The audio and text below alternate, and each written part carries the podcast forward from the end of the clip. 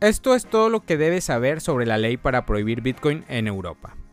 A pocas horas de que sea sometida a votación en el Parlamento Europeo el reglamento sobre los mercados de criptoactivos o ley MICA, hoy te traigo todo lo que necesitas saber sobre las nuevas regulaciones y las reacciones que genera.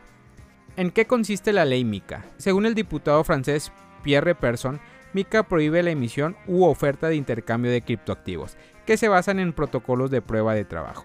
Esto conduce a una regulación letal que incluye a Bitcoin y a Ether de Europa. Tal como está redactada, la ley podría condenar de forma definitiva el futuro de los criptoactivos en Europa. Asimismo, sostiene que si se prohíben Bitcoin y Ether, se complicará el uso de tokens no fungibles y las finanzas descentralizadas. De acuerdo a la información del medio Cripto Noticias, el Parlamento Europeo estaría hipotecando la soberanía monetaria y financiera de Europa. Y a pesar de que hicieron varias modificaciones al texto, MICA supone una ruptura significativa con el principio de neutralidad tecnológica. ¿Por qué Europa quiere prohibir Bitcoin?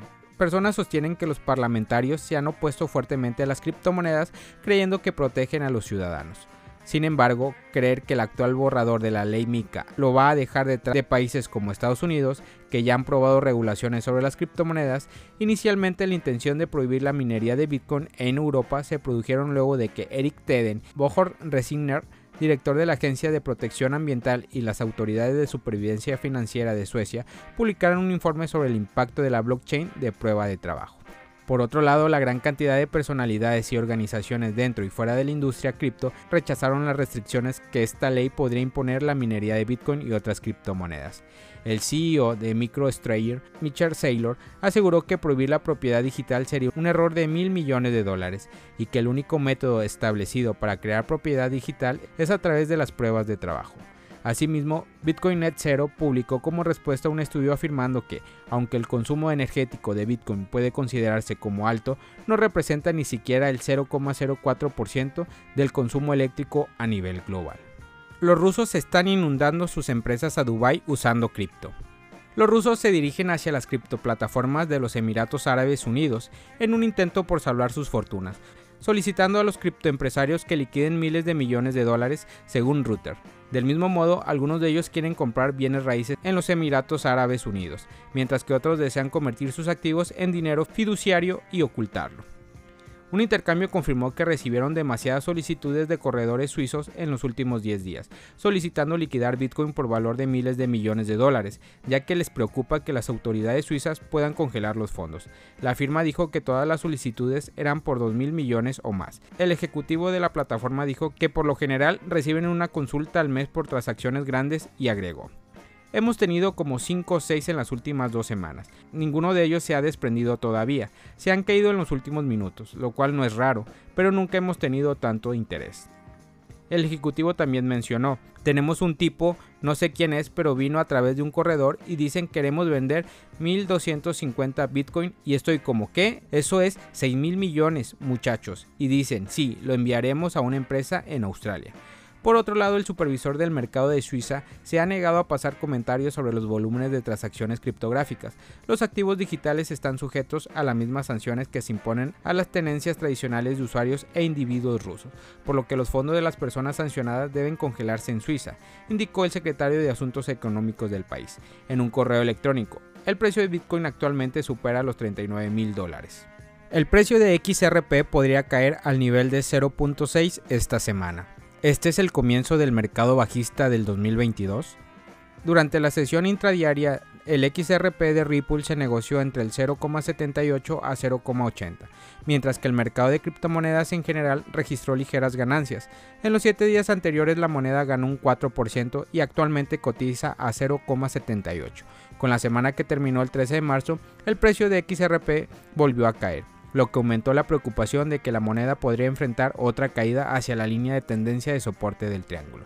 La cruz técnica de la muerte ha estado asediando el precio de XRP desde diciembre del año pasado, con los mercados globales al borde de la, de la estanflación y posiblemente de la hiperinflación. En algunas partes de Europa en el futuro cercano, esa cruz de la muerte parecía ser un presagio de lo que estaba por venir. La banca central se apresuró a mantener la economía unida mientras la inflación exige aumento de tasa por un lado mientras que la guerra de Ucrania y la afluencia de inmigrantes a los países europeos exigen la flexibilización monetaria y el apoyo crediticio por el otro. A pesar de una ruptura alcista, esperar una caída a la baja la próxima semana tal vez sea de 0.65 o 0.60 con este último cayendo en línea con el S1 mensual y el mínimo de febrero. Si la situación en Ucrania empeora con Putin invadiendo Kiev y otras ciudades claves de Ucrania, se espera una fuerte caída a través del soporte C1 hacia el 0.4975, el máximo de noviembre y el comienzo de un mercado bajista para el 2022. Previsión semanal de Bitcoin. Es probable que los vendedores sigan ejerciendo presión a corto plazo.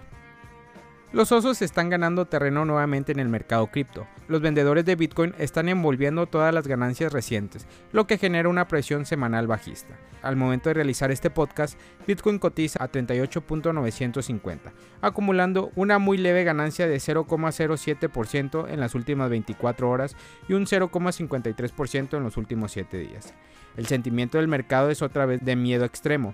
Cuando esto sucede, generalmente las pérdidas se extienden más en el corto plazo. Sin embargo, las ballenas aprovechan el miedo para acumular más con la vista puesta en un marco mayor de tiempo. En el resumen semanal de métricas realizando por CryptoQuant, podemos observar que ahora hay menos determinación por parte de los compradores, lo que refuerza la visión bajista de esta previsión semanal de Bitcoin. Los osciladores técnicos parecen neutrales, la actividad de las ballenas no muestran movimientos significativos de acumulación. No obstante, los indicadores que rastrean la oferta y demanda siguen arrojando señales alcistas.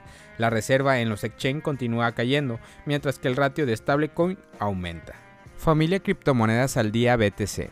Gracias por escuchar mi podcast. Recuerda que nos puedes encontrar en YouTube, en Facebook, Instagram, TikTok como Criptomonedas al Día BTC. Sígueme en mis redes sociales y no te pierdas todo sobre el mundo cripto.